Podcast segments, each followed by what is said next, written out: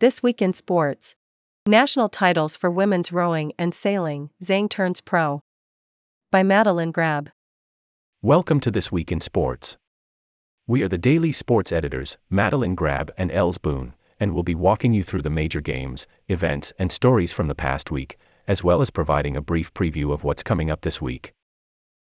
This weekend saw women's rowing claim Stanford's third NCAA title of the academic year, avenging its back to back runner up placings from 2021 and 2022.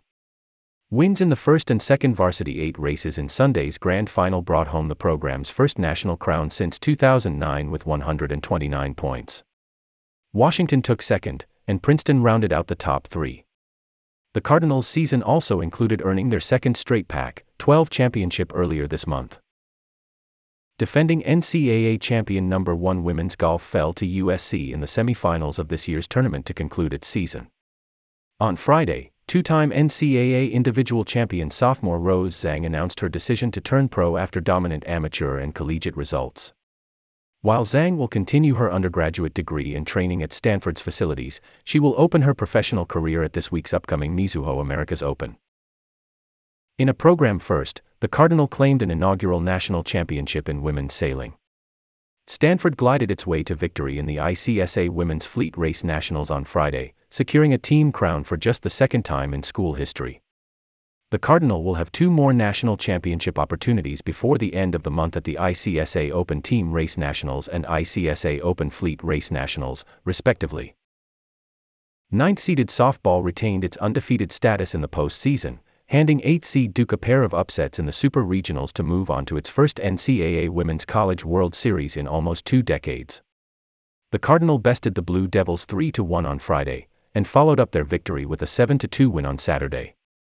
They will begin World Series play on Thursday against a formidable opponent in number 1 Oklahoma. With the NCAA team championships over, postseason action continued for number 18 men's tennis in the singles and doubles events. Junior Arthur Fery, seeded third, defeated three players in the top 50 before falling in the quarterfinals. Freshman Nishesh Basavareddy and Samir Banerjee both made their tournament debuts, bowing out in the round of 16 and second round, respectively. A fourth Stanford athlete, sophomore Max Basing, was set to participate but withdrew due to injury. Fery and Basavareddy also paired up to make a run to the round of 16 in doubles. Number 3 Baseball headed to Scottsdale, Arizona for the Pac 12 tournament. The Cardinal beat Cal 18 10 in the opener, and though they lost to Oregon in 10 innings in the next round, Stanford moved on thanks to a tiebreaker.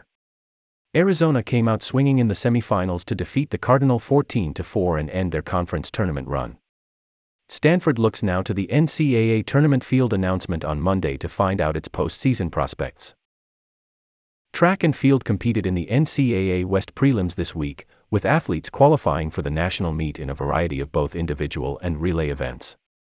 Among the qualifiers for the NCAA championships to be held in Austin, Texas were Yedidiah Musareik in the men's 100, posting a meet best time, Alyssa Jones, women's long jump, Taylor James, women's 800, Lucy Jenks, women's 5000, Kai Robinson and Charles Hicks, men's 500, John Kroger, men's long jump, and Garrett Brown, men's pole vault. Stanford also qualified teams for relay events, including the women's 4 x 400 meter relay and the men's and women's 4 x 100 meter relay, both qualified with school record setting times. Madeline Grab is managing editor for the sports section. She is a sophomore from Sagaponack, New York, studying communication and history. You can find her reading, working out, or pondering the greater meaning behind the term. Friday Night Lights.